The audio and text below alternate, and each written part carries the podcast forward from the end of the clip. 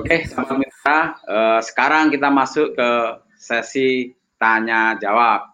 Kita tengok uh, apa ada pertanyaan-pertanyaan di kolom komentar Facebook atau YouTube Pak Sony ya. Masih kita tunggu Pak Sony ya.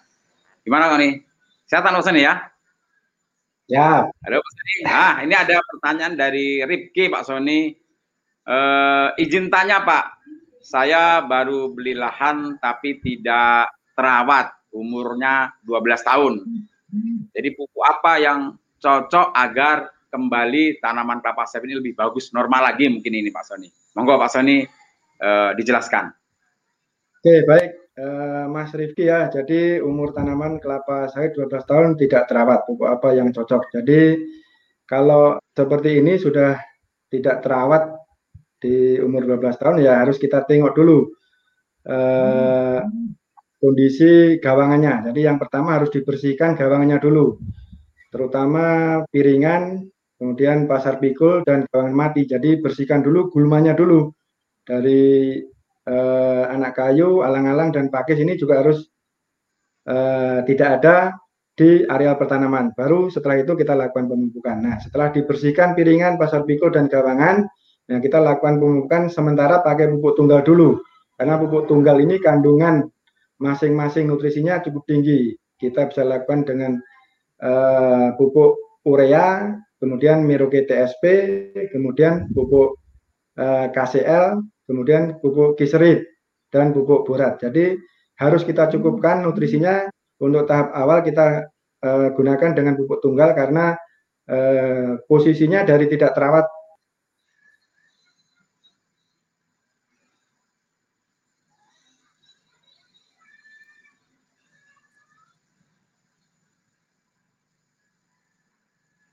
Ya, mungkin di uh, tempat Pak Hussein ini agak sinyalnya agak hilang tadi ya, mungkin agak terbawa angin atau sahabat mitra kita masih bersabar kita konekkan kembali. Jadi uh, Pak Sony tadi sudah menjelaskan bahwasanya uh, umur 12 tahun tidak dirawat. Monggo Pak Sony, udah gabung kembali Pak Sony ya?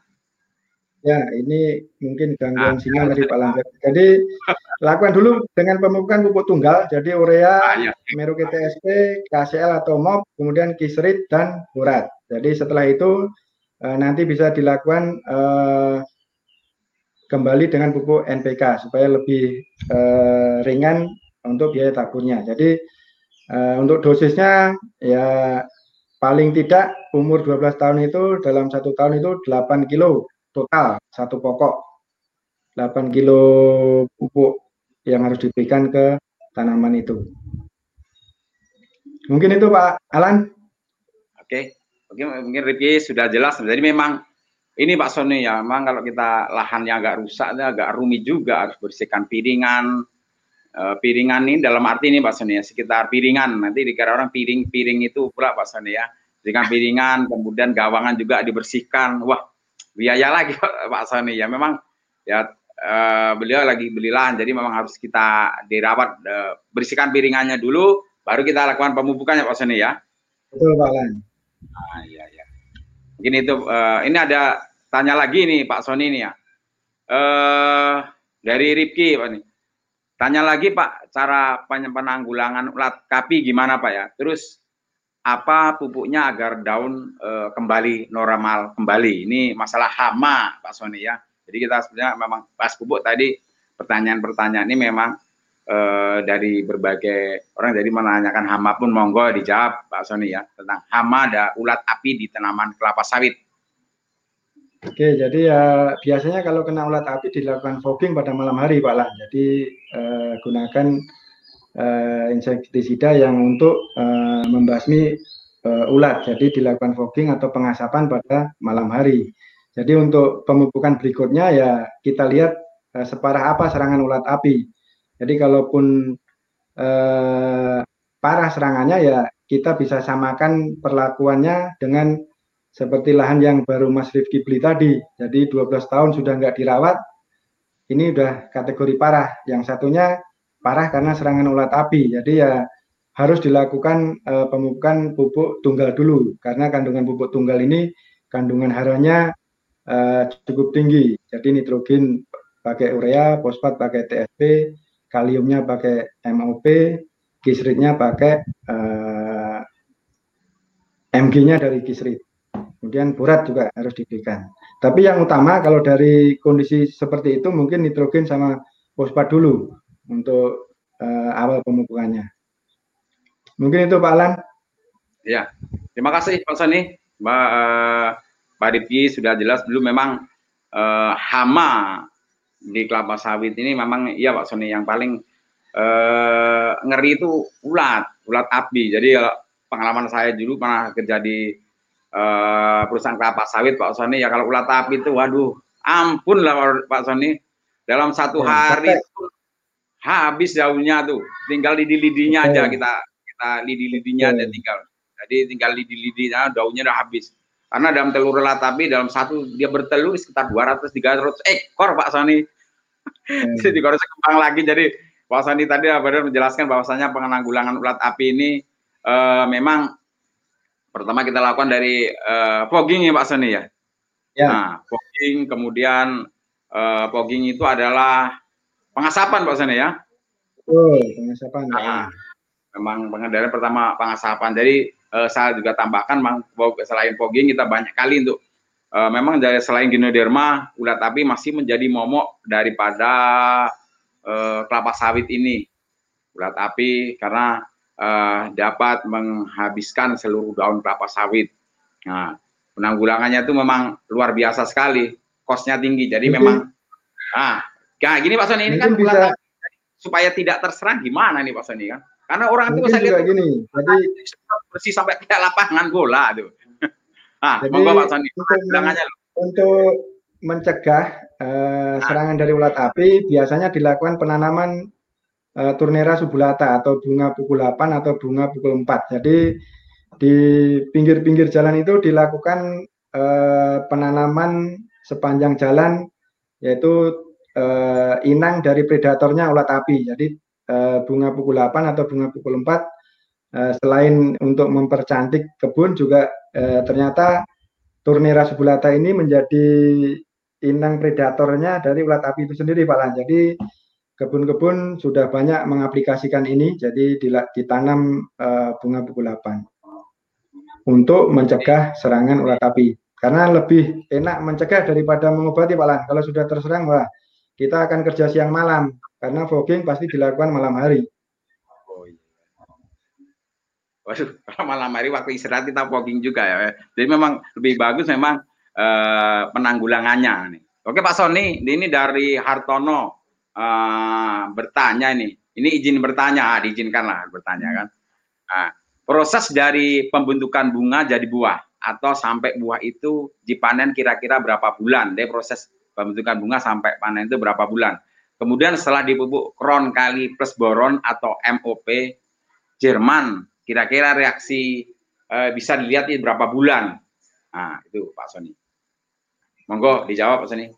Oke, jadi pembentukan buah atau jadi kalau kita melakukan sensus bunga buah itu selalu tercantum umur. Jadi dari umur 1 sampai umur 6 bulan. Jadi eh, dari pembentukan antesis itu sampai bisa dipanen ya 6 bulan. Jadi eh, dari setelah diserbuki antara bunga jantan dan bunga betina kemudian sampai eh, bentuk antesis kemudian umur 1, 2, 3 bulan sampai umur 6 bulan baru siap panen. Kemudian eh, kalau untuk reaksi dari konkali saya pikir ya tergantung juga kalau kita tidak melakukan secara karena pemupukan ini harus dilakukan secara berimbang juga tidak bisa kita hanya mumpuk eh, konkali saja. Hara-hara lain juga harus tersedia. Tapi eh, paling tidak kalau konkali ini tidak akan Uh, artinya begini, pemupukan kelapa sawit ini reaksinya akan kita ketahui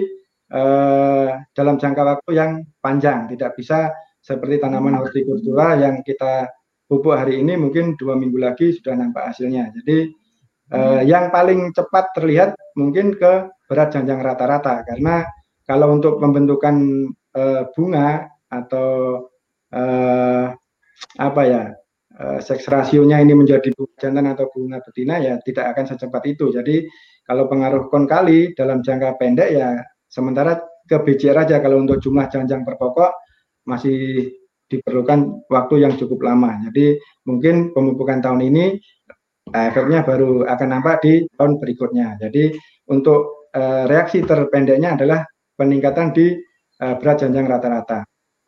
Mungkin sekitar uh, satu setengah bulan mungkin sudah nampak hasilnya atau uh, ada peningkatan BCR-nya Pak Lan. Oh, onde. Onde mande gitu istilahnya Jadi kita pupuk enggak langsung pupuk langsung sebulan depan bulan muncul bunganya atau dua bulan keluar buahnya Pak Sony ya.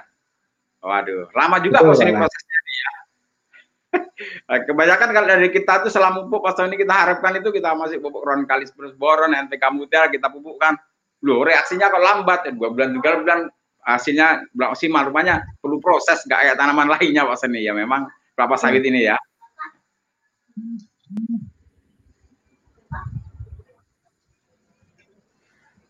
Oh ya Pak Seni, benar Pak Seni ya. Nah ini ada juga uh, Pak Sony ada Tommy Pak Sony ya. Ah, ini bertanya, izin bertanya Pak Sony. Eh, bagaimana cara menanggulangi penyakit genoderma? Karena daerah saya sudah hampir semuanya terserang. Mohon masukannya Pak. Jadi eh, di daerah Pak Pak Tommy ini banyak tanaman terserang genoderma nih Pak.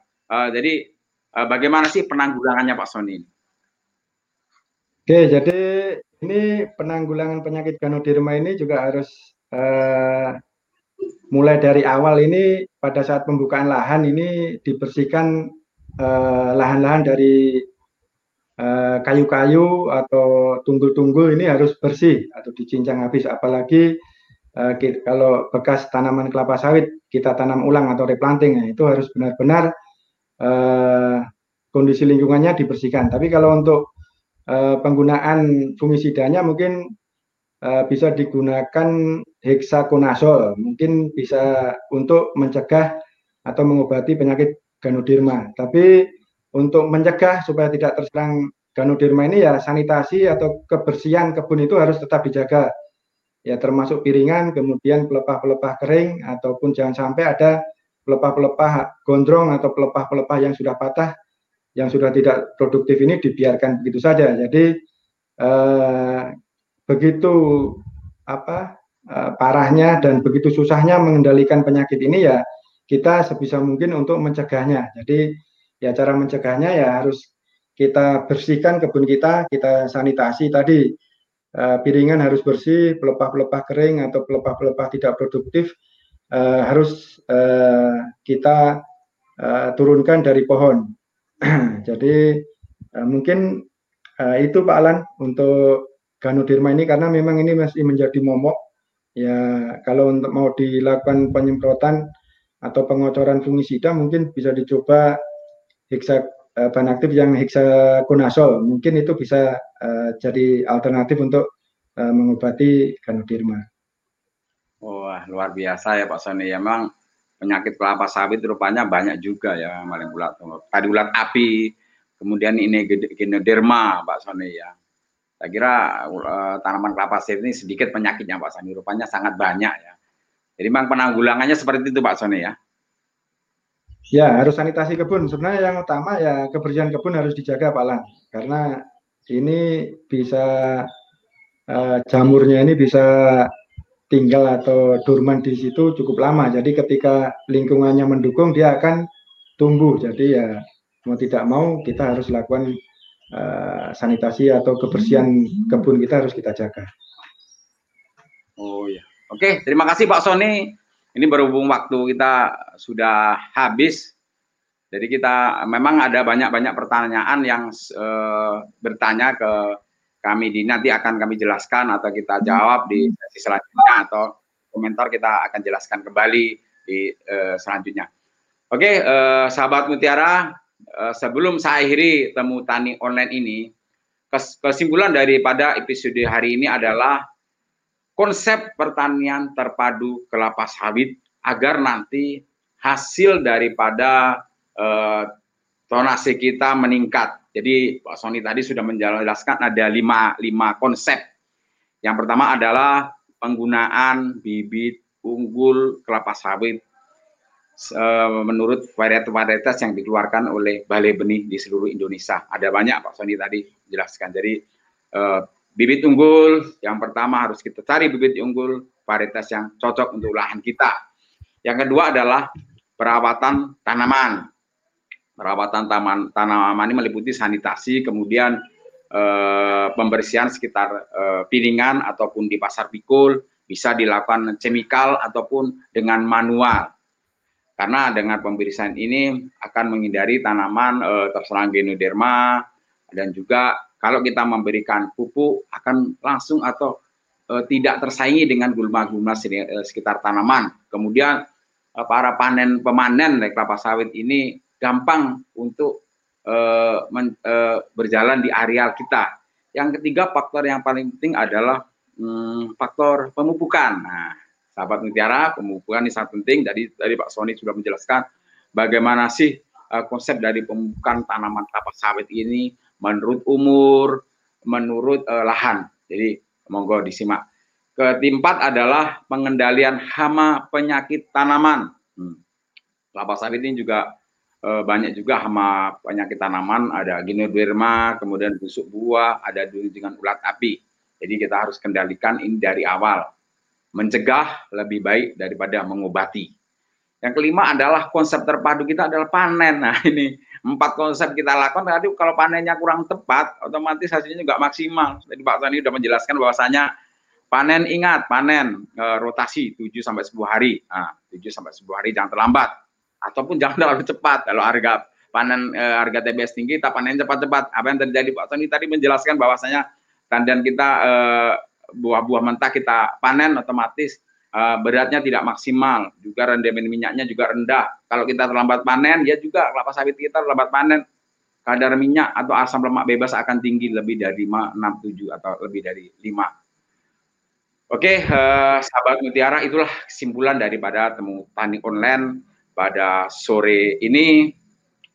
Jika temu tani online ini uh, dirasa bermanfaat, nah, bagikan video ini sebanyak-banyaknya di media sosial Anda, supaya ini menjadi motivasi bagi kami ke depannya untuk memproduksi lebih banyak lagi video edukasi. Nah, ikuti terus kami di media sosial. Ayo follow Mereka Tetap Jaya di Instagram, like di Facebook Mereka Tetap Jaya.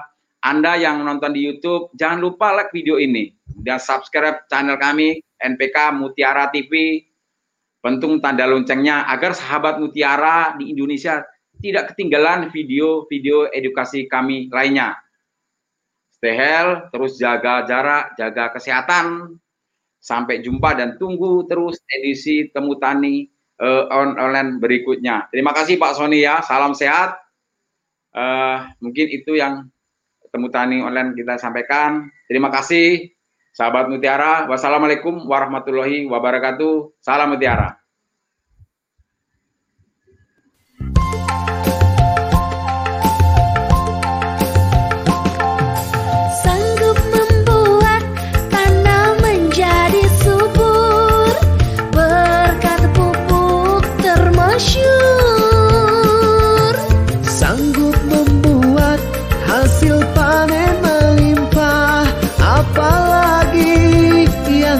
ragukan